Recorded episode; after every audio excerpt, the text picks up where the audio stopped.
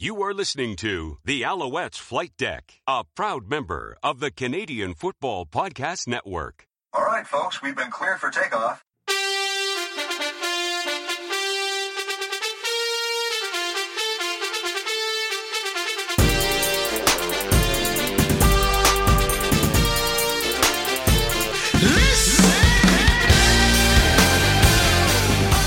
Welcome to Alouettes Flight Deck, podcast dedicated to Montreal Alouettes football. I am Tim Capper, along with Cliffy D. Hey, Cliff, happy post-draft. How are you, buddy?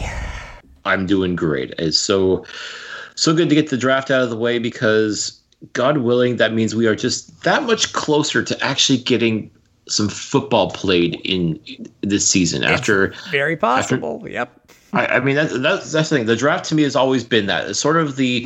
the unofficial kickoff, if you will, to the C F L season, because that way you knew that, okay, you got guys that are being drafted, and then a couple weeks later, the rookie camp starts, and then actual training camp gets underway, and then that just means football is back. So mm-hmm. I'm hoping, even though like they, they've been talking about the fact that there may not be football played till possibly August, just the fact that they've had the draft this year, they've selected some players, and you know, it's, it almost feels like things are starting to slowly get back into, like, start, start to get back into the swing of things a little bit. At least I'm hoping that's the case. Knock on wood. Mm-hmm. Let's let's hope and pray that this is actually going to happen. That we actually just just might get some football in twenty twenty-one. It's very possible. We're you know since we did the last show, we're still waiting to find out. Um, you know what the new schedule is going to look like. I know the Alouettes have teased it in some of their. Um, you know, some of their, their mail outs and emails and stuff like that. And uh, we're just curious to know what, you know, what opponents we're going to be facing come, uh, you know, the, the twenty twenty-one season, whenever it does start. Um, I, I think another thing, too, which is a, a positive sign, is that the Alouettes, uh, in uh, collaboration with the, the boutique warehouse, is that they are getting out the... Uh, I will say the twenty twenty slash twenty twenty-one season ticket members gift. Um, so those are now available. And if you've been checking on social media for myself, you can, and if you haven't gotten your email, we'll check it. Um, but there are multiple ways where you can actually go and get it. And today was the first day, Cliff, where you could actually go by. And I, I, I went there, met the new general manager, uh, uh, Joni, um, and it was, was picked it up. I'm wearing it now. And...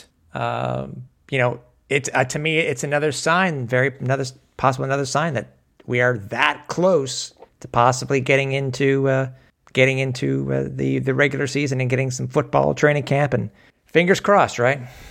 God willing, that's that's how we gotta look at it. You gotta find the positives no matter what. And I sincerely hope that, again, these are just maybe small signs, but I mean, you gotta you gotta take it for what it's worth, and just hopefully, like, you know, with the draft, with uh, season ticket holder swag being given out now, like I mean, just now we're getting just a little bit, little bit closer to maybe seeing some C F L football play, being played this year. Yeah, I, I, I hope so. I really, truly hope so. Yeah. Um, to we talked about it, you know, at the beginning a little bit about the draft. I know we're going to talk about what Cliff thought of the draft, but also we were able to get the Alouettes Director of Football Operations, Eric Deslauriers, on with us, and we'll be speaking here, to him in a little bit, a uh, little bit about the about the draft itself, what the uh, sort of the behind the scenes stuff with the draft, and then a little bit about his career. Um, but that's coming up very shortly. Um, but it's you know, other than a couple of which I think is another good sign, is that the Alouettes have, have partnered with some other companies for sponsorships for this year. Uh, we're actually, I think, are we? What what was the one today? Are we actually going to be able to have hard? Is it hard lemonade in stadium this year? I'm, I'm looking for it now. I can't remember what it was, but um, is it hard lemonade? Uh, spirits, actually. Is it? That that was my understanding of it. Was it's uh, a spirits company. Uh, Well, actually, I guess if uh, you can, well, it's hard seltzer or, or hard oh, yeah, iced yeah. tea, I guess. That's it. Yeah. Twisted Tea, the company behind Twisted Tea, Hard Iced Tea, and Truly Hard Seltzer. Yeah. That, that is, that, that was, I think, announced today. Mm-hmm. Um, and it was, an, we also, oh, it, oh, that's right. It was with another distillery. It was with, with is it Nori or Norwa? I, I don't know how to pronounce it, but I'm guessing it would be Norwa. I think it's Nora. Yeah. Um, but they're also a, a, a Saint Hyacinth uh, based distillery. So, hey, I keeping could, it local. That's that's what it is, right? Support hey, local. Well, we get to get our drink on, man. Be able to get our drink on. So, but besides that, I think uh, there hasn't been has, not much news besides the the draft. I think, if I'm not mistaken, but I know that's that's really why we're here to talk about it.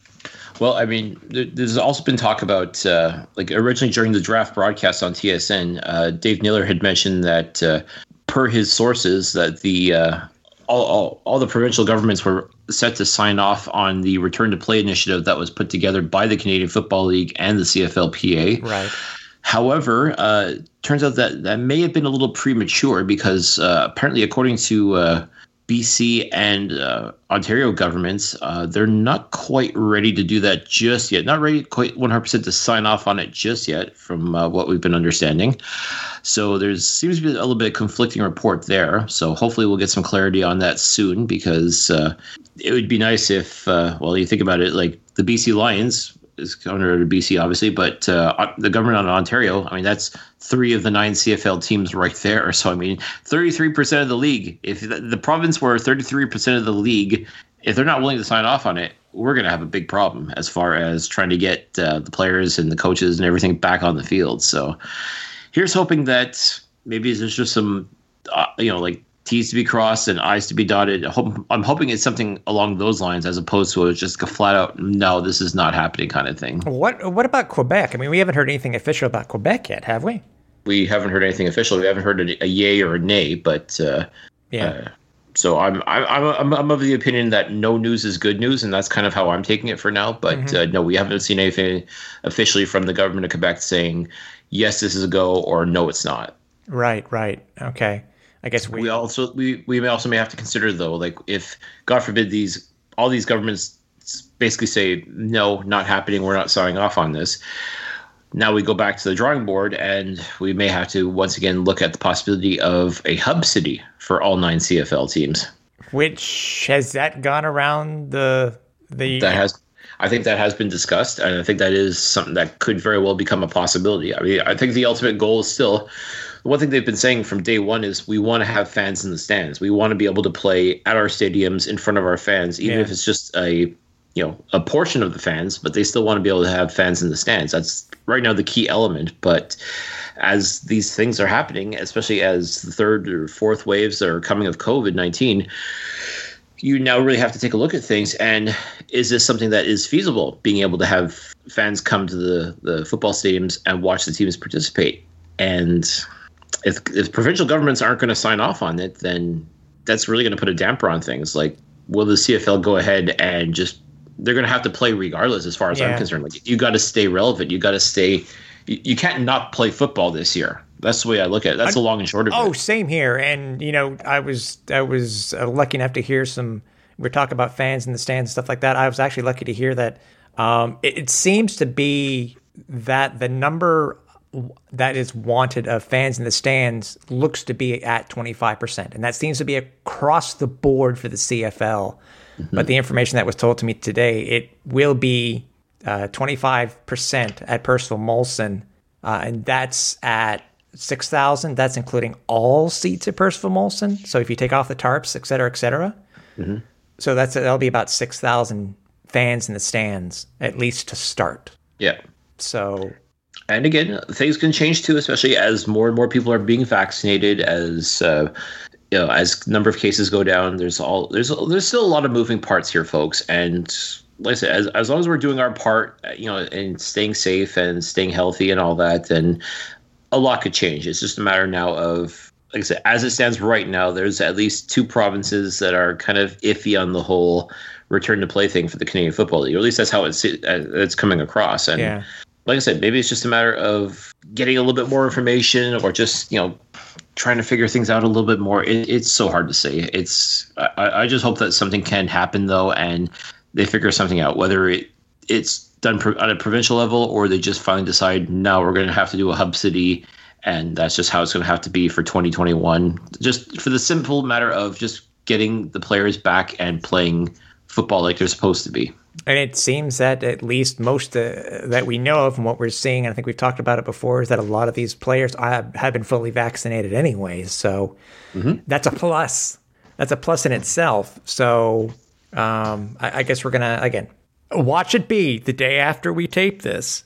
The C F L and the C F L announces the fourteen-game schedules. Watch it happen. Well, it wouldn't be the first time that we get trumped by uh, by the league for news as far as uh, once we put a podcast out, uh, something major happens. Yeah, exactly. Um, what do you want to do? You want to talk? Let's you know. Let's talk about your what you thought about the draft itself. Then we'll get uh, Eric on the line when we'll talk to him and um, about the about their experience through the eyes of the Alouettes organization. Uh, but uh, then we'll we'll go from there. But what what were your what were your thoughts on, on the draft? Because for me. Um, first, the, the only thing that really stood out to me was the term, um, it was basically, basically a futures draft. That's the term that I kept hearing over and over and over again. And obviously it's the unique situation that we're in this year where a lot of the Canadians, especially that are in U sport, you know, they really didn't, they didn't play. Mm-hmm. So it was, it was basically uh, most of it, you know, a lot of these guys, you know, were one, ones that played in the U S, et cetera. What, what were your thoughts on the draft overall itself? I mean, other than T S N lim- limiting it to how they did, and then I'm sorry I have to say, but I mean, I think Three Down Nation actually uh, uh, they hit a home run when it came to their coverage in um, taking the, you know, uh, picking up that fumbled ball from T S N and going with it for the rest of the draft. But uh, what, what mm-hmm. were your thoughts? Oh, without question, they uh, you definitely got to give props to Three Down Nation for the way they did handled the post T S N coverage. We'll call it. Uh, I think they did an absolutely great job, just sort of breaking down players, announcing the players as they were drafted, and then doing a, I think a fairly good job of breaking players down as far as you know, strengths, weaknesses, all the stuff that you come to expect from a draft show. I mean, mm-hmm. I, I think it was extremely well done. As far as my thoughts on the C F L draft, especially for the Montreal Alouettes, uh, I, I discussed it in the alternative, and I actually, I'm kind of proud, actually, because uh, of the five players that were selected, two were featured in my draft preview, so uh, yeah. I'll, I'll I'll pat myself in the back for that one. But uh, you're absolutely right when it comes to this being very much a futures draft. Like, I really feel that the Alouettes are in a position of strength as far as their roster goes, and I think a lot of the draft picks that they made is looking two, three years down the line. Like, yeah. for example, like the, the first pick that they made was Pier-Olivier Lestage from the Université de Montreal. Now, he's already signed with the Seattle Seahawks, and he's gonna he's definitely going to explore every N F L option because he was extremely highly touted as far as, uh, as a potential pick goes. So if, for whatever reason, it doesn't work out in Seattle, there's a very good opportunity for him to appear for another team, I think. I think he's going to, like most players before him, he's going to exhaust every N F L option. I, I just think that's the kind of player he is, and he's a beast. Like, mm-hmm. the guy is definitely a stud player, and he's going to do everything he can to secure an N F L contract. Why wouldn't you? But with that in mind, if all the N F L options are exhausted, at least he knows he can come back to Montreal, where he's from, and he could be a part of this team. And he'll become a big part of this team as well, because tackle and guard are always a valuable position when it comes to the offensive line, and especially too here in Montreal. You, we, we've got some real studs on this offensive line, guys that can play and have been playing for quite some time and will contribute immediately to this team. And if so, like, again, it's not going to happen in twenty twenty-one. I'm fairly confident of that. But let's say next year or even a year after this, he's still going to be a young man. He's still in his, his early twenties, I believe, Lestage. And if he can go and get that N F L experience, get a chance to play some games, come back to the C F L, and bring that right away, and still being young, still very much in his prime, or even before his prime, as far as his playing career goes, and he can contribute right away to this Alouettes team in like twenty-three, twenty twenty-three and beyond, that's huge. And that's the kind, that's why you make that pick at number ten. I mean, at first you you want to say, like, oh my God, the Alouettes just threw away their pick on a guy who's not going to even be in the league for the next couple of years. You got to think long term, folks, and that's what the Alouettes have done here. Is especially with a few of their picks, is they've thought long term. Like, they're okay as far as I'm concerned when it comes to the offensive line. They've got some guys that are able to play right away. So now you can you can play with house money a little bit here. You can go ahead and think two, three, four years down the road as far as your draft picks go, and say, you know what, we may not have him now. Give him a couple of years. he could very well be a star here in Montreal. And I love that strategy. I love the idea that we're in a position of strength as far as being able to look at our roster and say, okay, this team is loaded at this position. This team is very well equipped at that position. So let's have some fun. Let's let's take a look at a guy here that I think could be a superstar in this league and beyond in the next couple of years. Yeah. Let's take a flyer on him. Let's let's reserve him. Let's keep him. Let's keep his rights, essentially. And that's really what this is coming down to. It's almost like negoti- like a, a part of the negotiation list, if you will, without taking up spots on the actual negotiation list. All right. Is you draft these guys right now, knowing full well that you don't have them right away. But down the line, these are players that can be stars, superstars even, for the Montreal Alouettes. And it, it looks weird now, but two, three years down the road, th- these could be some very shrewd moves. And I think that's what the Alouettes and Danny Maciocia are banking on, is that these are not moves that will pay off right away. But like like in the stock market, you, you you buy into the futures and you invest and you let you let it sit and grow. And in the next few years, you're going to cash in on the dividends. Yeah, and I think with what people look at, uh, you can't really you can't really look at the C F L draft and its you know other pro counterpart with the N F L draft because they're not the same. You know, it's it's, it's uh, as we've seen before, and as you're we're talking about now, is that the C F L draft usually is a futures draft. It really is mm-hmm. because of the you know situation with some of these players, and if they've been if they're getting a look from other N F L teams, et cetera, et cetera. So it's, I mean, local guys, you know, it's potential that a lot of the local guys will stay unless they're really highly touted, which some of the Alouettes players were, but uh, that were drafted. But hey, it's something that we have to get used to. Not, I guess, not all drafts are created equally. They're really not. And also, let's not forget, too, the guys that were drafted last year, never got a ch- they never got a training camp. They never got an opportunity to prove that they belong in the C F L as well. Yeah. So they're going to be coming in extra hungry as well. Now, you pair the twenty twenty guys with a couple – if let's say two of the five twenty twenty-one draft picks comes to camp, and they get a chance to compete. And same idea is they'll come up, they'll get the experience – they'd have to play lights-out football, quite frankly, to make the team. I think this, the, the team is just loaded right now with so much talent that it's almost easy to get lost in the shuffle. Yeah, no unless kidding. You're having a, like it's just a phenomenal camp. Like you'd have to like just be blowing the doors off everybody to even be considered at that point if you're a, a twenty twenty-one draft pick. Yeah. But you know, you come in, you get the experience, you get the reps of being in an actual training camp. You get to be around the team and get that get a taste for that professional football atmosphere. And if you've got eligibility and you can go back to school for one more year, you go back to school with that attitude. You go back and hopefully U Sports, if it's U Sports or that they're that these uh, graphics are coming from, if they get a chance to get on the field as well this year, which also, too, they've been talking about as well, is trying to have at least a six-game schedule, at least for Canada West. I don't know if the R E S Q and the O U A and A S, A U S, I don't know if they're operating under that same hope, if you will. Mm-hmm. If so, then I mean, six games is better than nothing. At least you can go back and can still help build your build your resume, if you will. At least get some honest to goodness reps. Yeah, and you can always say that you've got that in your back pocket, is knowing that yes, you were at Montreal Alouettes camp, and you're going to go back and kill your last year and just help develop and build that legend that you've you sort of built for yourself already. To me, that's that's going to be key more than anything else. But I think when it comes to the twenty twenty players that were drafted last year, the ones that didn't get an opportunity to go to a camp, those are the guys I'm going to be looking for more than anything else. Whereas the twenty twenty-one draft picks, a couple of them may come up here, or they all just may decide, you know what, I'll I'll go back to school. I'll see how further I can go, and maybe too, they may still end up in the N F L. They, if they weren't drafted in the N F L draft, some of them actually still have the eligibility, could still be drafted, mm-hmm. and you're back in the same sort of situation of, okay, well, these guys aren't available to us now or even next year, but they are still our property. They still are. We still retain their rights. And if they go out and they kill it, and they do develop into, you know, strong N F L players, or they at least go, they get the experience, they get the reps they need, and then they come to the C F L that much more in tune and ready to go.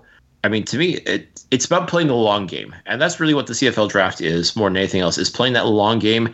And you may not see those dividends I was talking about for the next four or five years, but once you see them, and once everything works, and knowing that you've got all this talent sort of in line and ready to go, I mean, that's exciting. That's that's what makes it exciting for me more than anything else.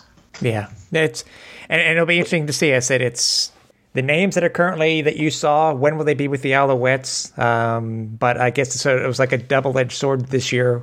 We we didn't see any of the twenty twenty class at all. So if and when we get to training camp, it'll be interesting to see what the roster looks like at that time. So it's it's gonna be massive. That's oh, for, for yeah, sure. yeah, yeah, yeah.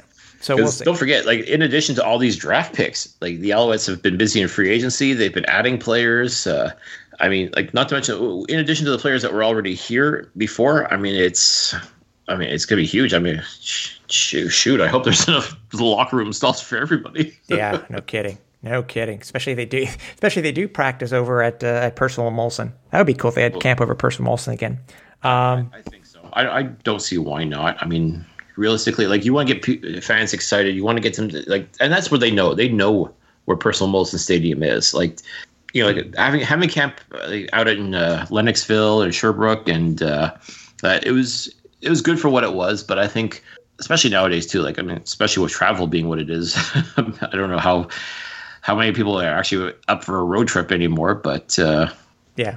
You know, I, I I definitely think if they're, if they're going to do a training camp, it more likely will still be at Percival Molson Stadium. Yeah. Oh, yeah. Um, you know what? Since we had heard what you thought, um, uh, we'll get your your your I guess your your final thoughts on what you think, and then on on the draft about the players that we drafted, and then we'll we'll we'll bring uh, Eric in and we'll, and we'll talk to him. What? So uh, going over. Anything that stands out to you specifically, whether it had been how it was done. The drafts, you know, I think for me, I guess the one one thing that I can I'm happy to say is that in twenty twenty-two, unless it's traded away, the Alouettes will have a first round draft pick. That's pretty exciting. I, I mean, it's it's it's so good to know that we can finally close that chapter of not having a first round draft pick. Yeah. Uh, for that trade that we will not mention, but uh, you know, as far as I'm concerned, that's in the past. I mean, you know, it is what it is. And even then, even despite not having two first-round picks the last two years, I still think Montreal managed to draft some very talented football players. Yes, a lot of them are born and bred in Quebec because you know what, folks? Quebec does produce some very good football players. Yeah. So you should actually be excited. Like, it's easy to complain about, oh, my God, how come you only drafted players from Quebec? Well, you know what? You draft who's available. You draft the players that you know are going to fit in your organization. And so what, regardless of the language they speak, at the end of the day, look at the talent. And believe me, the players that have been drafted the past two years, there is a lot, a lot of talent here. And there's a lot to like. And just the fact that, it's, to me, it's just a bonus. Like, oh, these guys are from Quebec. We can market these guys as Quebec-born, Quebec-bred players, p- players that have been in the system and know what it takes to succeed in this province.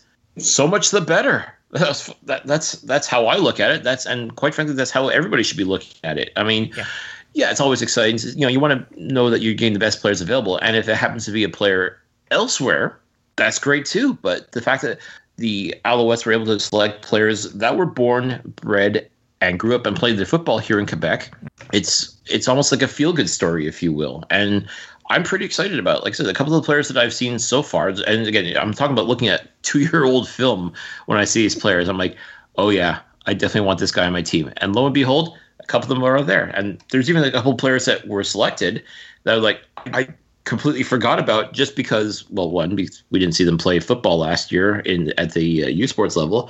But seeing their film, even if it's two years old, and you see the potential that's there, like, oh my gosh, if this guy gets a chance to get on a field in twenty twenty-one, I think this guy's going to make a lot of noise. And uh, to me, like that, that's what's key is giving these guys an opportunity, giving them a chance to go out there and show what they can do. Because it's one thing to look at, you know, all, all the highlights are, are there on YouTube, and you can take a look at it, and that's great. But to actually see real, true reps in a training camp atmosphere with mm-hmm. prof- other professional players, to me, that's what separates the men from the boys. And I think there's a lot of guys here that, given the opportunity, are going to make a lot of noise here in the, the Canadian Football League and here in Montreal as well. So that's what I'm excited about. That's the kind of thing that I'm looking forward to if and when training camp gets underway. Yeah, for sure. Um, so as I said, we, we're lucky enough to have uh, uh, the director of op, uh, football ops with, the, with us Uh, on this week's episode, so uh, let's uh, let's bring him on and uh, uh, let's uh, let's chat to him, chat with him about the about the draft. Well, on the line with us now is uh, a gentleman who would be able to tell us quite a bit about the Alouettes and our most recent uh, draft, uh, but also uh, we're curious to know about a couple of things and what he has to do in day-to-day operations and whatnot. Uh, with us now is the Director of Football Operations with the Alouettes, Mister Eric Deslauriers. Hey, Eric, thanks for joining us. Oh, thanks for having me, guys. So I, I had a couple of questions for you. I mean, we've met before. I mean, it's uh, we met uh, the locker at the locker room sale oh so many years ago, which seems to be oh so many years ago. Um, but what I wanted to know, and maybe what fans may not know about, is that how, for your position, how difficult is it from whether a player is initially put on a neg list or the, the first time that you have tape of a particular player to actually getting him signed by the Montreal Alouettes? Is it a is it a, a long and lengthy process, or is it a little bit shorter than what fans may actually may not what they may know about? Well, I I'll have to start by saying it's different for everybody, right? So um, players, uh, for the people that don't know, the each C F L team has forty-five names uh, dedicated to a neg list, kind of like a draft for us for the American players. Mm-hmm. Um, each team has different allocations as far as positions, players for future. Uh, most teams have several quarterbacks on there. Um, but all in all, it depends on the guy, depends on how you spotted that guy, depends on if you saw him at an N F L camp, if you saw him uh, at a free agent camp. Um, so I, I think it's different for everybody. Uh, but the, the majority of the guys probably stay on a neg list for Uh, a, a few months, maybe six months to a year. Mm-hmm. Um, and then some guys are put on a neg list just to make sure that we protect their rights and make sure other teams don't get them. And um, they we do hold their rights, so the player can call uh, our, our bluff and ask for a contract. And if that's not given within a certain amount of time, then um, we're forced to take him off the neg list. All right.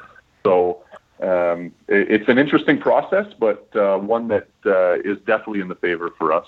When it comes to player uh, having your your contacts within other leagues, you know, whether it be indoor leagues or other other gridiron leagues, um, how often is it that you you get you know you get a, a notification from one of your sources and you say, hey, listen, this this guy is good. We we think you should take a look at him. How often do you actually receive film on a particular player and then the Alouettes Uh, decide to put them on one, you know, either sign them right away or put them on one of your on one of your lists? Well, I think again it depends on who, right? Because sometimes we get some uh, N F L scouts or people saying, you know what, he's on the bubble, he's on the verge of getting released. Right. Um, that might spark our interest a little bit higher than um, a player that's sending us his film, where we we all watch the film and evaluate, mm-hmm. talk about him. Um, and then next thing you know, he ends up on the ne- negotiation list after everybody looks at him and deems him uh, a, a player of interest, a player that can compete, and a player that ultimately can uh, battle for a roster spot or make our team better. Right, right. And obviously, we're, we're not. Well, obviously, I'm sure you have some. You know, we're not trying to get, give you give. We're not trying to get you to give us all of the secrets that maybe what you know what you may want to do to in order to get X player before the other team does, but. As an example, and then I'll let Cliff ask you about uh, the draft, um, when we look at a player similar to like Malachi Jones, he was a huge name, not only in the Arena League, but also did well in the uh, in the Alliance also. For a player like him, did he follow the, the normal procedures as a player to be signed by the Alouettes, or was it was he one of those players that was just special and you said, we need to have him on our roster? Um, well, in Malachi's case, you know, I, I think that he speaks for himself with his film, with what he brought to those leagues, uh, winning uh, multiple uh, M V Ps, co-M V Ps mm-hmm. uh, of the leagues that he played in. Um, you know, he has uh, uh, obviously a, a great framework and uh, brings some size to his game along with great hands. Right. So um, I, I think he was a no-brainer for that, and uh, I, I think he's going to be in uh, – Uh, great uh, competition level, because I think that uh, everybody's going to be very impressed with uh, the amount of competition that we will bring to camp mm-hmm. as far as uh, every position. So I'm really excited to get back on the field and see this uh, transpire here. And last question, uh, what's the most so far in the position that you've been in, uh, Eric, what's the most unique way that you've signed, seen and then signed a player? I'm just curious. Um, well, I think the most, for me, Martise Jackson, the, the kick returner, punt returner that played in Montreal, played um, a, a few years in Edmonton. Uh, now I believe he's a free agent, but a player that uh, came to a free agent tryout, mm-hmm. uh, literally timed him at like a four three nine, and I was like, what the heck? Like, is this guy for real? Uh, we made him run again. He ran like a four four something. And then we were just like, okay, well, this guy we definitely have to look into a little bit more.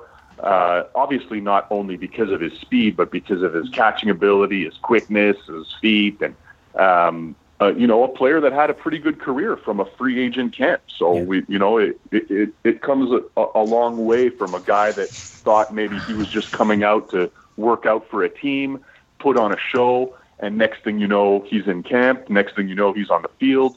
And I think he played for three or four years. So um, I, I think that was probably the uh, most uh, bizarre, okay. I guess, you know, because it doesn't happen every day that you get players out of these free agent camps. But right. uh, at the end of the day, he was one of them. Right. You, you actually just answered my next question. So, uh, Cliff, go ahead. All right, well, let's get into the draft now. Uh, you've been a part of the draft process, uh, Eric, for the past couple of years with the Alouettes as far as uh, contributing your thoughts, working as national scout and all that. Uh, do you want to take us a little bit into the thought process as far as selecting players versus need as opposed to b- best player available? Like, what's been the strategy, in your opinion, as far as how the Alouettes have gone over the past couple of years? Well, I think uh, everybody has their own mentality. Um, you know, I, I think that there has to be a little bit of both. When we draft our board and the actual board for the draft, I think you have to put them by best player available. So the best players are on top. Uh, you know, we had uh, the, the four guys drafted this year. Those guys were obviously top of our board um, as potential guys for futures. But, you know, when guys get signed third, fourth round, uh, it's very unlikely that we're going to see those guys for at least two, three years, maybe even more in some cases. So um, I think it's definitely a, a case-by-case, team-by-team situation.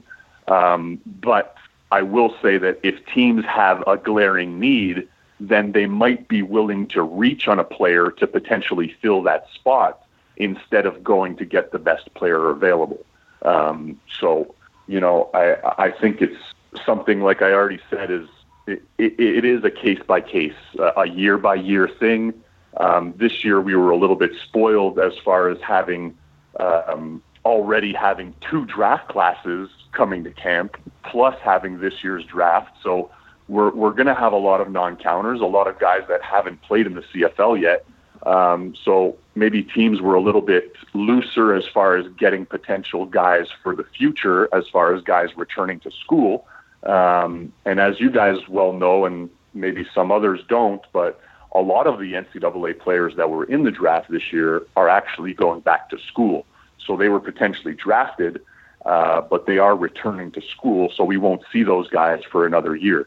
Um, so it's a little bit different. We have one of those, right, uh, one of those guys with, with, with Patrick Davis who's returning to Syracuse, and uh, we won't see him for at least a year, and who knows what his future holds with the N F L. So he was a guy that we, we pro- projected and deemed as a future pick. Um, and then obviously our first pick overall, uh, or tenth for us, tenth pick in the draft, first for us in the second round, uh, had already signed a contract in an N F L team. So, you know, we, we kind of deemed him a guy, uh, Pier-Olivier Lestage, as a guy that is potentially going to play in the N F L, hopefully for him. And, uh, we thought that maybe we can wait on him. We had him high on our board anyways. So, uh, we took a chance and, uh, hopefully we see him soon, but at the end of the day, I, I truly hope that he uh, does well and sticks uh, in the N F L. Now, uh, speaking of Lestage, uh, obviously he went uh, tenth. You, the, the first chance you had to get him, you went you went ahead and did it. Do you think that there was other potential suitors for his services, even even though they knowing full well that he did sign a contract with the Seattle Seahawks? Do you think that there are other teams that were potentially interested in him as well, and you felt you had to snap him up right away to make sure that you got him? I, I definitely think that. I think there is no team in the C F L that had Pier-Olivier Lestage ranked any lower than third, fourth, maybe fifth O lineman. But um, I I would I, I don't know. I, I can't speak for other teams, but we definitely had him high. uh, the tenacity he brings, the uh, athleticism, versatility, um, and just checking all those boxes and being able to be a, a center guard and tackle. Um, he, he's definitely a guy that we wanted to snag off the board. If he did not sign uh, his N F L contract, I'm sure he would have been already off the board. Hmm. All right. And now, you know this is coming, but uh, especially now with uh, ever since uh, Danny Maciocia came in as general manager, it seems like the emphasis now is to make sure that the Alouettes have as many Quebec-born or Francophone players as much as possible. And the last two drafts, first last year's draft, fifty percent of the draft was uh, players that either played in the R E S Q or were born in Quebec. And this year, everybody either played in the R E S Q or is of, of a Francophone nature. Do you, is is it more about trying to really truly establish Quebec's uh, like uh, establish Quebec as the dominant football province, or is it just trying to fill the Alouettes with as many Quebec-born players as possible? Well, I'm glad you say that, and I'm glad uh, that people view it that way. You know, I'm I'm, I'm I think uh, I look back and see in my years, and we had three or four, uh, at the most, maybe six or seven Francophone players, um, and this is just a virtue to Quebec football and the the, the grassroots and uh, the coaching in Quebec is getting better. Um, you know, if we look back at the the Vanier Cups that have been played, how many times have Quebec teams been in there? You know, I'm not a statistician, but, you know, in reality, there's a lot of good players in the R S E Q. So I think it's really a virtue of a lot of good players coming out of Quebec. I think we're proud to have a lot of Quebecers. Uh, but first and foremost, we're we're drafting football players, so it doesn't matter if you speak French, English, Spanish. Um, if you can play football, that's the first order of business. Um, I think at, at talent equal, then maybe that comes into play a little bit more. Um, you know, and I know this sounds a little bit political, but at the end of the day, it's the truth, and we're we're, we're drafting players that uh, have the abilities first, and then. Uh, they happen to be uh, Quebec-born players, and you know, like Byron Archambault and Danny Maciocia know these players. They they've been with them and uh, saw them grow up and uh, recruited them. So um, you know, wh- why not take that uh, ability to use that as uh, a, a draft or a, a way to use those guys wisely and know those players a little bit better than most, maybe. Mm. Now, uh, with the pandemic happening, of course, you don't get the combines that we had in years previous. Uh, you're pretty much relying on film, some of it even being two years old, as far as trying to evaluate players in that. I think a lot of teams kind of went with that same strategy that Montreal did, is to kind of stay close to home as far as draft picks go. Do you think that the pandemic really, truly made a difference as far as being able to scout properly and properly assess who is available as far as uh, the draft goes? Uh, there's no doubt in my mind that it was more difficult. Um, anytime you think of a draft, you think of the combines, you think of watching film, you think of being a football detective and trying to uh, understand who that player is on and off the field. So how he's going to fit into your locker room, his injury history, all this information that usually you would have right in front of you is maybe a little bit harder to dig up. Now you have to call a lot of people. You have to go back and watch film from two years past. Um, you know, I, I definitely think this was a little bit tougher. And I also think that this is maybe the reason that there was uh, only a few free agent signings as Canadians, because some of these Canadian players that didn't play maybe by the N F L teams were looked at as a little bit lesser because they didn't play for a year, whereas the N C double A, most of the divisions played. Um, but it, it's it's always a difficult process, but I think in this case, it was even more difficult, not only last year, um, only having uh, the film from the year prior without a combine, but this year, now two years without playing and no combine again. So it was definitely a challenge, but um, obviously everybody has the same Uh, playing field and everybody was under the same boat, so it's just trying to figure out those w- with a fine tooth co- comb and trying to figure out who those guys are that you want uh, to compete on your team. All right, see that, that's that's fair. I mean, that's, that's definitely a great way to look at it as far as talent evaluation goes. I, I mean, it's definitely not easy, especially when, as you said, no combine, Uh, you're relying on old film, mm-hmm. so to speak, and it's, you know, these guys can play, or at least they were able to play two years ago, but are they still able to play now? Like, it's a very tough evaluation. Yeah. Well, I have another example for you is that, you know, usually when we go to the combine, we talk to these guys for fifteen minutes and it's timed and we're rolling through the guys. Whereas now in this process, we did Zoom interviews uh, with forty, fifty guys, and we got to spend thirty, forty-five minutes with some of these guys. So we actually got to know them, I felt, a little bit better in this sense. So, you know, there's there's pros, there's cons, obviously more cons than pros. But, um, you know, at the end of the day, you just got to do what you can uh, with what you're given and uh, just try to make the best educated guess. And uh, time will tell how these players uh, develop on the C F L field. Uh, actually, I want to bring up a question to something you just mentioned there, Eric. You're talking about, I've heard about these interviews and stuff like that that, that are done. What, for the fans who don't know, what what I mean, are these, are these essentially an interview? Or are you what are you looking from a player when you are speaking to them, whether it be for, as you said, in person for fifteen minutes or just this past year for, for the longer longer talks? Well, it's clearly a job interview. You know, some of these guys come prepared. You you see right away the guys that are there ten minutes early. They're wearing a suit and tie. They're bringing their business attire. They're ready to go. Um, and then you see the guys that limp in a minute or two before, um, and they're wearing, um, you know, different clothes. Not that that impacts, but it, it does give you an impression of how serious he's taking this. And, um, you know, I, I, I think we just try to ask, um, and, and again, every team probably does this differently.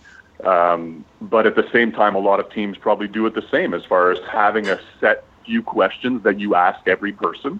And then you get into the nitty gritty and you start asking him the tough questions. And uh, we even made him get on uh, on the board. We put some film on. Uh, we asked him what was going on on this play. Um, so it's really a, a, an evaluation for him and us to see how he's going to react, test, test his football I Q, test his family history, uh, his medical history, obviously, uh, maybe get some explanations of how they're feeling. Some of these guys are still injured. Uh, that kind of thing that we would not know otherwise. So um, it's when we go back to talking about a fine-tooth comb, we're, this is part of the process and just trying to educate ourselves the best way possible. How often has an interview been the final nail in the coffin, so to speak, of a player that you were really interested in, but because of the interview itself, you, you said, you know what, we're going to pass on him? Um, well, it's a good question. You know, I, I, I can't say that the interview is a make or break type of thing. Right. Um, but at the same time, uh, you know, it, it's a sense of feeling. It's a sense of uh, what impression did this player leave on you and how did he conduct himself? And um, I, I think it is pretty important as far as what you think of how this player reacted to some of these questions, because some of these questions aren't easy. Um, they're not... It's not uh, made to be that easy. We want them to be comfortable, but at the same time, uh, we want to see both sides of them. So we ask them a little bit tougher questions and see how he can explain them and see their hobbies and, um, you know, things like that. See uh, how how he's a leader and trying to explain himself. And it, I think if you ask any player if he's a leader, they're going to say yes. Right. But if you ask them how and give me an example and stuff like that, you kind of try to see through that and try to really get a good feel for the player. Okay. Question. Uh, have you ever encountered a player that you wanted to draft? You were all set to go. He was on your board. He was ranked very high. And then another team just kind of had that same thought, swooped in and grabbed them. And you don't have to name names or anything like that, but has there ever been a player where you've been like, oh, wanted that guy and I just couldn't get, grab him because because of your draft position? I think this happens to every team every year. You know, uh, each each time we have a pick, we're talking it through. Uh, you know, unfortunately, we haven't had the uh, opportunity to have a first-round pick. So, um, in the last couple of years, so it, it's hard to predict what's going to happen within eight, nine, ten picks. So we're talking it through. We're seeing who's available. Uh, we're, we're we're trying to make that educated guess of who's going to be remaining. Um, and it, I, I think, and in my opinion, it happens every year as far as a guy that we're potentially talking about taking. And then next thing you know, um, at fifty overall, this player gets taken and you're like, oh, geez, we just lost out on the guy we wanted. But, mm-hmm. you know, it, I, I think that comes with the, the reality of a draft, and that's what it is, right? So uh, you're not going to get all the players that you want. And um, that's why there is a draft. And that's why this year there was the snake mentality as far as um, the, the way the order went for the draft, because there was no season last year. So uh, I thought that was fair. And uh, I I thought it was it, it went well. And but to answer your question, I think it happens every year to every team. Now, as far as the snake draft goes, I mean, it's definitely an unusual way of doing it. But as you said, it, it's it, in the interest of fairness. Uh, how did that affect your strategy as far as, you know, knowing knowing full well that, for example, you you start at the the tenth position and then you've got nothing until the twenty-seventh position? Like, how do you how do you react when you know you've got seven? You got to wait seven your turn seventeen times, and as you said, like any number of players can go. Like, how, how, how do you how do you handle that? Well, I think you just have to be patient, right? And uh, just keep checking those names off your board and keep hoping that your guy falls a little bit. And uh, in our case, I felt like we, we did a good job in hoping that uh, a few guys would slide, and um, it it happened. And I, I think we solidified the O-line for a few years. And I, I think that uh, I, I'm very happy with the way the draft went. So, um, but it's tough, you know, like uh, the like you're saying, snake mentality made, made uh, for the, the fact that we had back-to-back picks. So uh, as good as that is, it also made for a seventeen-player wait. So uh, it was very difficult to just be patient and see who's getting taken and um, hope for our guys. But, you know, at the end of the day, we just have to prepare. And um, everybody, again, is in the same situation. So just got to do the best with what you got. At any point during uh, where this year or the past couple of years with the Alouettes not having any first-round draft picks, because uh, not I've not seen it done all that often in the C F L draft, but was there at any point that the that you and the Alouettes organization thought of trading up to get a position in order to get a player, or was that completely off the board? No, for sure. You know, there's there's always that possibility and that want and that need, but uh, um, the cliche, it takes two to tango, right? So yeah. You have to convince a team to want your draft pick and want to move down. And um, there's obviously the next year's draft. We could have used some of next year's picks to move up. Um, so there's all types of different strategies and different ways to um, move up or down in the draft, to extend picks or get more picks. The the other difference, obviously, with this year's draft, there, there was only six rounds instead of eight. So we were getting less players, um, you know, so Uh, it, I, I feel that it was a little bit more of a futures picks draft mm-hmm. because of that, and because the N C double A guys were going back. A lot of even the Canadian players have not only one, but now two years of eligibility remaining, so they can return to school for two years and still remain our possession. So, you know, I, I think uh, it, it, it's tricky, but it, it happens. It happens every year, I think, and Uh, this year a little bit less, but I think that that's just the nature of the business and how it was a little bit of a different year, a different type of draft, so there weren't that many trades. How much uh, how much of a hindrance, in your opinion, was it was it for the Alouettes not to have, obviously it was, everybody remembers how and why we lost the first round draft picks uh, for a player that's not currently on the roster anymore, or the guy that is not currently on the roster anymore, but how much of a hindrance was it for you and the organization in order to try to draft the per, the player or players that you wanted, knowing that you won't have these first-round draft picks for as many years as it was? Well, I mean, I'd be lying if I didn't say we could have potentially got a, a player higher on our board, if not. But yeah.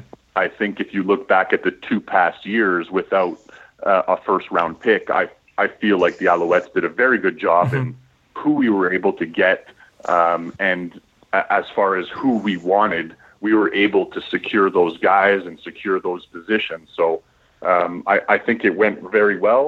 Um, I, I, I would again be lying to you if I said that I'm not happy that this is over, um, because I definitely am, and I'm yeah. looking forward to having a first-round pick next year.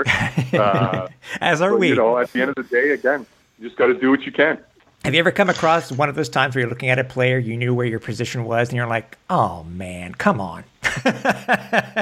I mean, you don't have to worry about that in twenty twenty-two, but I mean, it's, as I said, it's, I, I can imagine, I can only imagine the frustration. As I said, you got your, you got the players that you wanted. That's the main thing. But I'm sure it was just frustration over the past couple of years, as it was for fans, knowing that the Owls didn't have a first round draft pick, right, Cliff? Absolutely. It's uh, it's hard because that's the whole point of the draft, is to develop and harness that future talent, and to not be able to have at least some say in in directing the, your your your team's future. Definitely, did. It poses a challenge, I guess. But I think, Eric, you found a way to sort of address that and still manage to, you know, find a way to help make this team even better. Yeah. Well, I'm definitely glad you think so. I think uh, the past two years have been very good drafts for us. Now, question. Uh, of the two draft classes that just happened, if you can give Alouettes fans one name, like one player that you think is going to shock everyone, like just someone that may have sort of flown under the radar, like you you're, you don't quite exactly know who he is, is there Ooh. one player that you think would really make Alouettes fans stand up and take notice? Well, Um, I'm going to use this as a two-part question. I'm going to give you my absolute sleeper in a late-round pick that we had last year, who could turn out to be an outstanding old lineman one day. Uh, his name is Andrew Becker. Um, he is the guy that just has so much potential. Um, he's had a little bit of injury uh, issues in the past, but um, I think that with the year off, Uh, he he really could be an outstanding old lineman one day. Um, and then when we look at a guy, you know, like uh, Marc-Antoine Decoix, you know, a guy that everybody knows, but I, I think is going to have a very good career. Uh, he's going to be put in the a, a right situation and uh, hopefully uh, earns a starting spot uh, very shortly. So um, I, I really feel like there's going to be some guys from these last two draft classes that are going to have an impact right away. Awesome. Awesome. See, there you go, folks. That's that. Write those names down, because like we, we've talked about it on the podcast last year and this year of who we who we think and who we expect to play. But once training camp starts this year, these are the names you got to look forward to. Yeah. Okay, Eric, let's switch gears a little bit here. Let's talk about you as a member of the Alouettes, because you too know about the draft process, being a player yourself, being drafted by the Alouettes. Talk to us about that. Talk about about going from Eastern Michigan back to Montreal, so to speak, or back home, so to speak, uh, with the Alouettes. Yeah, um, well, a little bit like this year, as far as the players returning, as far as N C double A guys getting drafted, then returning to school. Uh, when I played in two thousand six, uh, when I was drafted in two thousand six, I should say, um, I still had a year of eligibility. I got drafted uh, by Montreal and decided to go back to school. So I actually went back to school. Um, I was, you know, planning for my future, um, got my degree, got my diploma. Um, and then the, my obvious aspiration was to play in the N F L. Um, you know, I had a cup of coffee with the Pittsburgh Steelers as a uh preferred free agent, so that was unbelievable for me as a as a person, as an experience, as a player. um I was there in two thousand seven, and then um a- after camp I came to the Alouettes, and uh that's when uh history was made for me as far as my nine-year career. I was fortunate enough to go to three uh Grey Cups back to back to back, and uh, obviously winning those two. Um met a lot of great guys, Uh, made a lot of good friends, and um, was very proud, and still am proud, to be part of the Montreal Alouettes organization. What is your thing that you remember the most from your career? Obviously, you caught A C's three hundred ninety-fifth touchdown pass. Um, I think everybody who's watching on T V or was in the stands remembers that catch. But for you mm-hmm. in particular, what's the one thing that you you remember most from your career? Um, losing the two thousand eight Grey Cup at home was absolutely devastating. Mm-hmm. I, I truly feel that that was our key to success. It made us hungry. Uh, we worked out harder in that off season. We came back with a vengeance. Um, and obviously, again, history was made in winning back-to-back the two thousand nine and two thousand ten Grey Cups. But that two thousand eight Grey Cup in Montreal, losing to Calgary, just left that sour taste in your mouth. And for me, that's what sticks as far as perseverance and keeping uh, your your goals and your dreams alive and pushing forward to accomplish that team goal. Um, you know, I think Jim did a very good job of keeping the majority of that core nucleus of players together, um, and it allows us to uh, to grow and win. So Um, I think that that's something that really sticks out in my mind uh, over my career with the Owls. And Cliff and I have asked this to many pl- former players who've been with the Owls. Tell us about the emotions of that of the thirteenth man game from, you know, a cusp of, uh, you know, losing the game. The flag comes up, thirteen men, a chance to win, and, and then you do win the Grey Cup. Uh, what were your emotions at that time of the game? Uh, definitely roller coaster emotions. Um, you know, when uh, you see the other team putting on the game-winning hats, mm. you kind of start thinking to yourself, oh, no, this is over. Um, but then the, the beauty of that flag, in a way, is just gave us another chance. And, um, you know, Damon made it work, and uh, the guys fought back and got it done, right? So I, I know that a lot of people think of that as a a Grey Cup, maybe the Owls shouldn't have won because of this, that, or the other. Uh, but at the end of the day, when the zeros were on the clock, the Owls were the winners. So uh, I, I take that with pride. And, you know, I, it, it was definitely a roller coaster of emotions as far as how I was feeling. Mm-hmm. Yeah, the, to me, that's always one of my favorite fun facts I'd love to drop on people is that the Montreal Alouettes won the two thousand nine Grey Cup despite never leading the game at one point, except at the very, very end when there was, as you said, zeros on the clock. That's the only time they led and won the game. To me, that's incredible. Wow, good, good stat. Right, right. I mean, it's just it, it's inconceivable. Like I, I don't think any other championship has ever been decided in that fashion. It's just, it's incredible. Yeah, it was definitely a great game and definitely a, a cold one at that. Well, that's Calgary for you in November. In late November, Calgary definitely can be pleasant or biting cold, and I don't think there's any in between in there. Exactly. Yeah, but you know what, Cliff? I don't. I think Eric would, won't mind, even if it is December this year, if the Alouettes are in uh, Hamilton in the Grey Cup. So I'll I'll gladly wear a toque and some gloves in uh, minus twenty weather to be uh, there on December fifteenth in Hamilton, and that's I'll be, right, I'll be right there with you, pal. Don't don't don't kid yourself. All right. Talk to us about working with Coach Trestman. Just yeah, we, we've heard so many stories about how he prepares things and how he invests in his players. And once you buy into his system, I mean, he is there with you one hundred percent. Talk to us about Mark Trestman, the coach, and Mark Trestman, the man himself. I, I think the word that comes to mind the most is just attention to detail. Uh, Mark was somebody that wanted us not only to be better football players, but to be better men. Um, so it's not like I hadn't heard this before, but at the end of the day, he wants you to treat the janitor like you treat the head coach, because that's how important people are. Uh, it's a people business. Um, and I think the attention to detail came, and maybe you, you guys talked to him a little bit. If you ask him what he's eating in the morning, he's not going to say Fruit Loops. He's going to say, I had a green bowl, I had a purple spoon, I had three quarters of a bowl full, and I had half the bowl of milk. So I think the attention to detail made us realize and really put in that extra effort, that extra time, those extra workouts, that extra study time, um, and ultimately um, made us bond together uh, those those years and uh, believe in him and believe in his philosophies. And um, when you have a guy like A C, Uh, Anthony Calvillo at the helm and um, being his um, leader uh, all, also on and off the field, it, it just solidified uh, what Mark was pushing for us. And um, Coach Trestman will undoubtedly go down in the history books for myself as one of the best coaches that has coached me, and uh, I had the chance to learn from, um, and I'm very proud to have played for him. So um he's a great man and a great coach, a great leader. Um, and, uh, you know, I, I think his record speaks for itself. All right. And as far as your career goes, is there anything that you wish you could have done, but uh, for whatever reason didn't get a chance to do?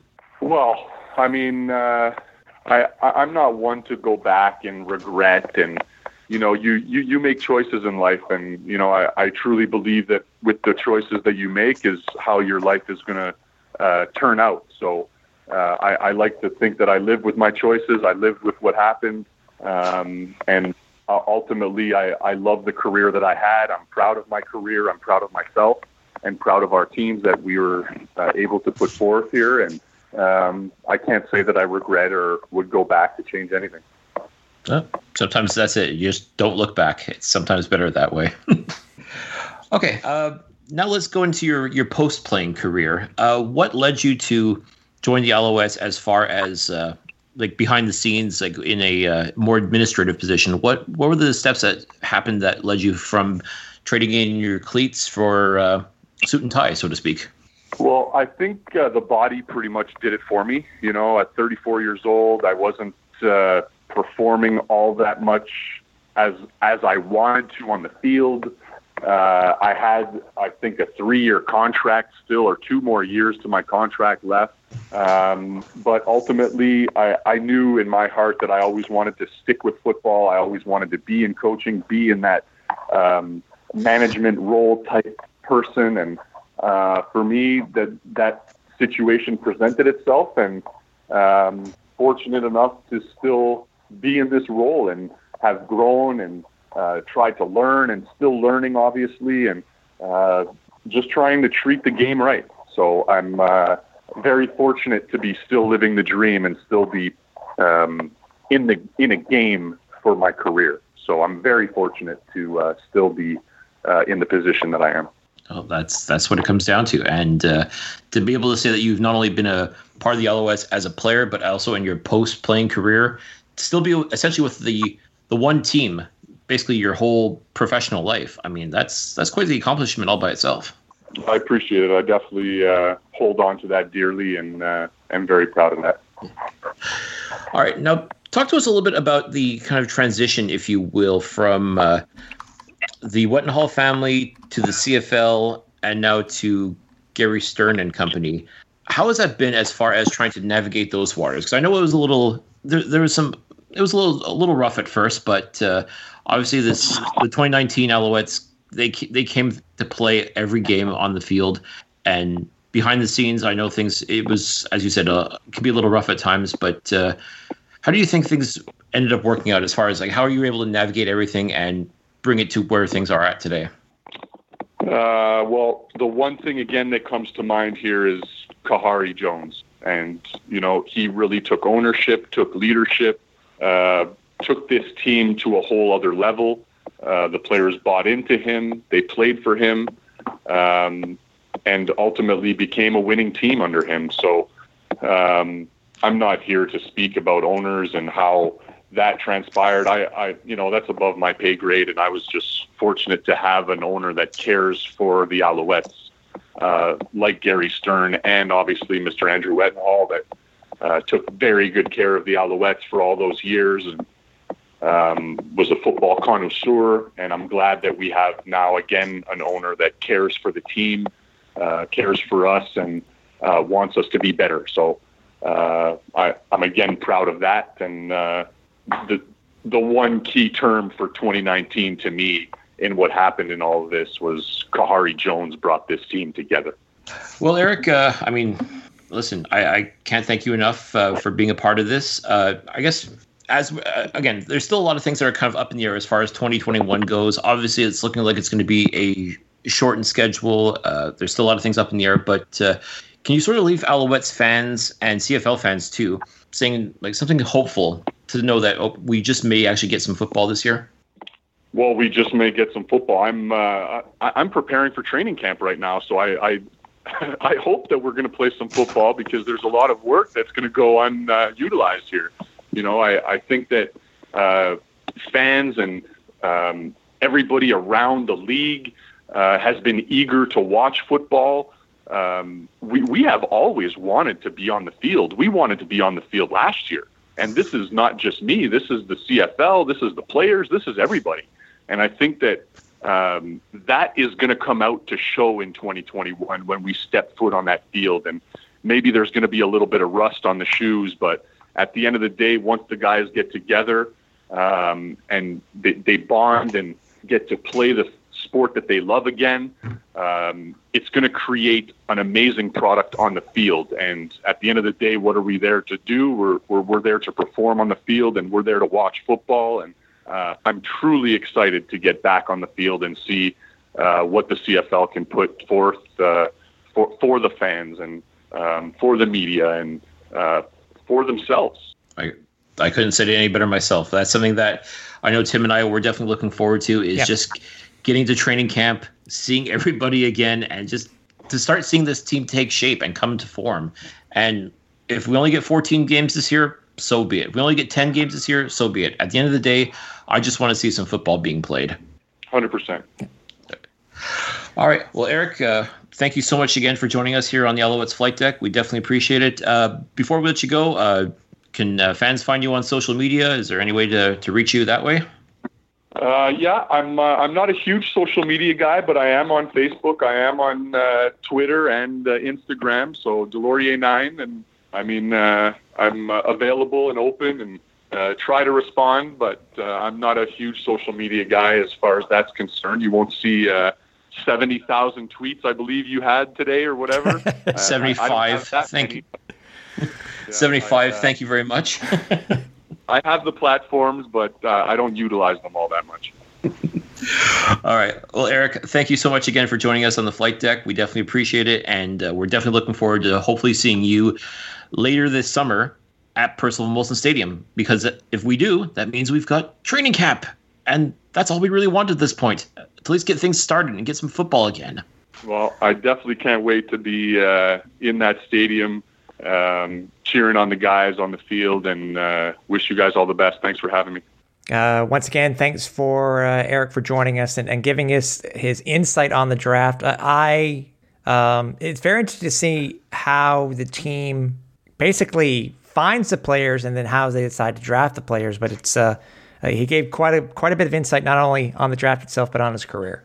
Oh yeah, absolutely. I mean, we've we've known Eric for a long time. I mean, uh, former Alouette, former Grey Cup champion, be, still being a part of this organization. I mean, like, this is the only C F L team he's ever known, like, in his pre, post, and uh, pre and post uh, playing career. Mm-hmm.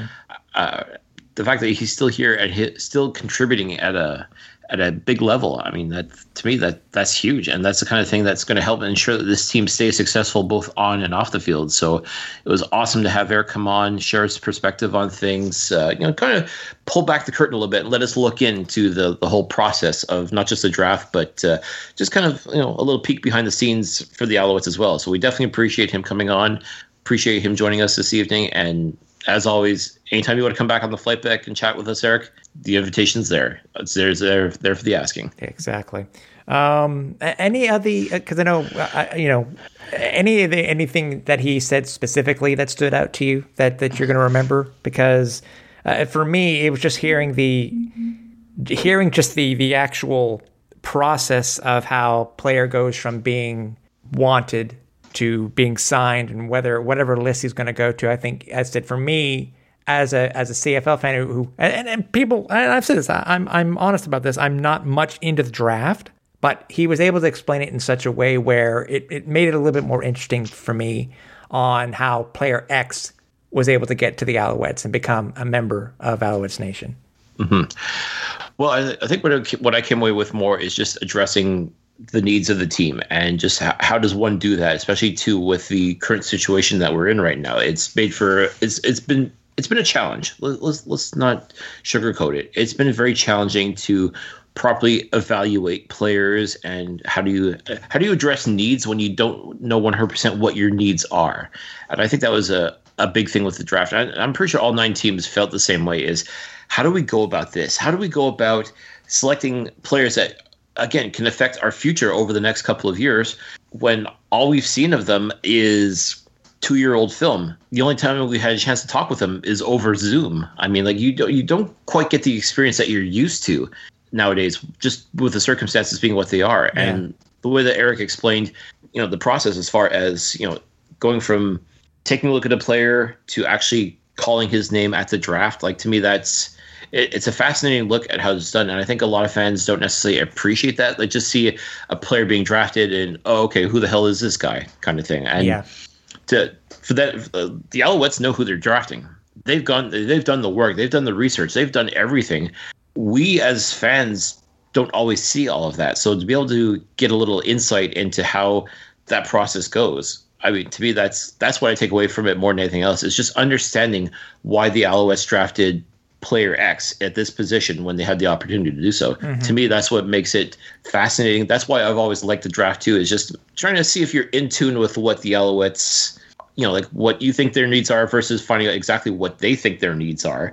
To me, that's kind of the interesting part of it. It's kind of a bit of a chess match, if you will. So yeah. for Eric to come on and explain a little bit of that process to us, it was definitely insightful, definitely interesting. And like I said, we're definitely appreciative to have the opportunity to do so. Yeah, for sure. I mean, and, you know, if there are, you know, if there are any other players or personalities that you'd like to have us to have on the show, Um, you can reach out to us, uh, alouettes podcast at gmail dot com. You can reach out to Cliff or myself on on Facebook or Twitter. Twitter for Cliff is at Cliffy D. I'm at Repacked. Um, or you can just D M us over on on Facebook. Um, but we, you know, we have a couple of ideas of what we want to have for the future, and uh, um, you know, we've always said football or no football, but we would rather have these guys on talking about football than no football. So, well, and hopefully. Like as I said before, like I, I'm hoping that with the draft now a distant memory, well, not that distant, but you know, the, now it's in the past, and that, now we know exactly who will be eventually joining the Alouettes. We've got that out of the way. To me, like that was that's step one. Step two is training camp. Is training camp going to happen? Mm-hmm. When's training camp going to happen? Where's training camp going to happen? Like right. These are the questions that need to be answered. Hopefully as soon as possible, because we, we got to get we got to figure out what's going on as far as training camp goes, because to me, that's when things that's when it becomes real. That's when it becomes, OK, the veterans are back. All the players that we know that have been a part of this team are back. Now we've got all these new fresh faced players that are ready to show that they belong on this team as well. That's where the, the real that's where the story is, as mm-hmm. far as I'm concerned. Mm-hmm. That's where we find out who belongs on this team and who is maybe not quite ready to be a Montreal Alouette just yet. To me, that's that's what that's what I'm looking forward to more than anything else. And like I said, if the league is really hoping to get that fourteen game schedule underway, great. I'm all for it. But let's let's get this figured out. Hopefully, we'll get some answers soon, because, well, we're we're in the middle of May, and You, you gotta you gotta get this figured out. I mean, that's that's really what it comes down to now. Is okay. It's it's a good thing to talk about it. It's all well and good to say, okay, we're we're planning to do this, we're planning to do that. Great. Let's let's let's get it in action. Let's let's get this figured out, and let's get training camp going. That's that's I think that's where we're at right yeah, now. Yeah, exactly. Well, it's next. I mean, the the N F L just had had their whole whole spiel, and you know, on on N F L Network and, and releasing their their twenty twenty-one uh, schedule. You know, let's. Let's uh, let's let's let's it's already, you know, let's let's get version two of the of the twenty twenty-one C F L schedule. Let, let's get that out, and let's let's check that box off for the next step that hopefully will lead us up to uh, training camp sometime in uh, wow late June, possibly late well, June, probably, early July. So yeah, pro- yeah, def- well July for sure, because yeah. I mean, if, if the, the the league was supposed to is hoping to get things kicked off for August fifth, so I mean, that figure. At least three weeks, because mm-hmm. uh, I, again, there's still no there's no idea if they're, if they're going to even do like preseason games or anything like that. If they're just going to have a straight training camp and then boom, go right into the games. I that's still up in the air. So we we're, we're trying to figure things out just as much as you are, folks, and it's it's not easy. So hopefully, someone from the C F L, Randy Barosi, or you know, any anyone else can step up and say, hey, this is what we have in mind. This is what we're looking to do, but it's going to take this step, this step, this step in order to do so. That's fine. Just let us know. Yeah. Keep us in the loop. That's, I think that's pretty much, I speak for all C F L fans when they say, just keep us informed, keep us abreast of as to what's going on, and just be transparent and honest about it as much as possible. That's, mm-hmm. that's, I don't, I really don't think that's too much to ask as far as I'm concerned. No, no, I agree with you. Um, if you, uh, if you happen to miss any of the previous episodes of the Alouettes Flight Deck and you want to go back into our archive, um, if you head over to alouettes flight deck dot c a, all the episodes are there. But uh, if you don't want to go there, you can always go to any of the other podcast aggregates that do collect the podcast uh, links and stuff like that. I mean, for instance, you get over to Podbean, Apple Podcasts, Google Podcasts, Stitcher, Spotify, iHeartRadio, and TuneIn. Um, I am actually thinking of delving into the idea of putting the audio version also on YouTube. So if that that does come to fruition, stay tuned and uh, get ready for the link, and uh, you'll be able to uh, watch, listen us. Does that make sense? Well, and this may end up leading us to go actually doing the whole video thing, even though I've always said I've got a face for podcasts. But uh, for for us to actually go and do maybe even a, a live stream of the podcast mm-hmm. on YouTube would be a fun experiment, I think. So, I mean, but again, this it, it all comes back to we got to have football to to discuss. I mean, we to me, that's that's what it, it boils down to is – we can speculate all we want. We can do previews and everything like that all we want. But at the end of the day, we need some honest-to-goodness football to happen. And for us to be able to do a show like that, especially on YouTube, to me, like that, that's that's key, is to have actual football to talk about. That's so true. Please, and, and, C F L, and, yeah. if, if you don't mind, let us know what's happening. Yeah, and also, hey, uh, if you can help us, I mean, we we also all, all this with all this new technology that's coming out. Um, You know, if, if you can get, I think it's if you can get us to six hundred followers on Twitter, we're able to activate, we'll be, we'll have access to their Spaces platform where we will be able to actually talk about the C F L, talk about the Alouettes, and bring in different people who want to talk with us. It's, something could be an offshoot of the flight deck. Uh, but we just need to, I think we need to get ourselves to six hundred followers on Twitter, on our Twitter account over at Alouettes F L Deck. But uh, uh, if you guys can t- ask a person and uh, to join, and then so on and so on and so on, and we can we can maybe get up there and, uh, and be able to activate that portion of Twitter, and uh, maybe uh, do something a little bit different when it comes to uh, comes to the flight deck. We're almost there. We need fifty, fifty followers. There you go, folks. Okay, uh... okay. You know what? I'm going to do this. If you can get us to six hundred followers on Twitter, we will do a giveaway. Oh, there we you will, go. We will do a giveaway. We have a couple of things that we have that are available, including uh, Alouettes merch and also our our uh, uh, flight deck merch. But if you can get us to six hundred followers on Twitter, we will do a giveaway. All right. You've got your homework assignment, folks. So uh, I said, tell a friend, tell a bunch of friends, and have those friends tell some friends, yes. and so on and so forth. Yeah. Let's get to six hundred, folks. Let's get us up to six. Um, before we finish the show, Cliff, anything else you want to bring up? Uh, well, like I said, uh, we've got a few th- a few ideas in the pipeline that we're hopefully going to get uh, come to fruition. Like I said, I'll, I, I really do feel, though, like a lot of, and I, I'm sure we're not the only podcast that's feeling it right now, is just it's all well and good to talk football. It's all well and good to talk about the draft and all these other things. But, I mean, Hopefully, hopefully we're getting somewhere as far as getting back onto the field, because, I mean, as as much as I love doing this podcast and being able to talk football with everybody, I mean, it's one thing to talk about it, but we got to see some football too. And I, I mean, gosh, there, there's so much happening. There's there's so many things that are going on right now with uh, with the C F L. I just want to see some honest goodness football. I mean, that's really what it comes down to. And to me, it's like I, I hear the news about these uh, provinces that are not willing to sign off on the return to play and everything like that. And it's I'm just hoping it's a minor blip, like just a little bump in the road, if you will. Mm-hmm.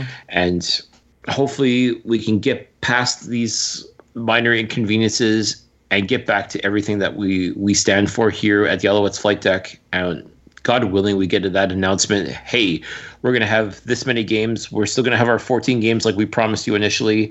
Everybody's going to be good to go. Fans will, will be in the stands, and we're going to play.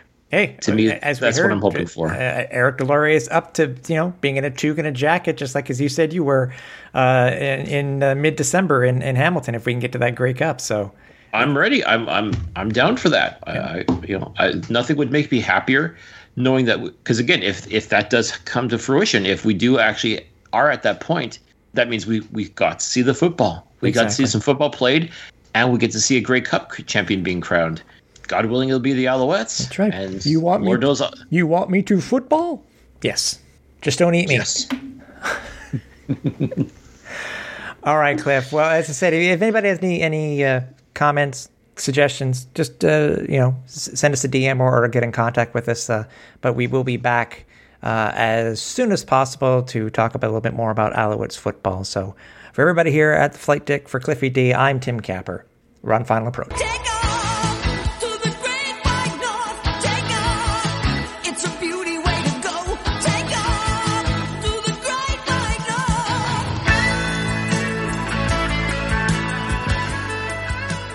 north. Thanks for listening. Find more great shows like this at C F Pod Network on Twitter.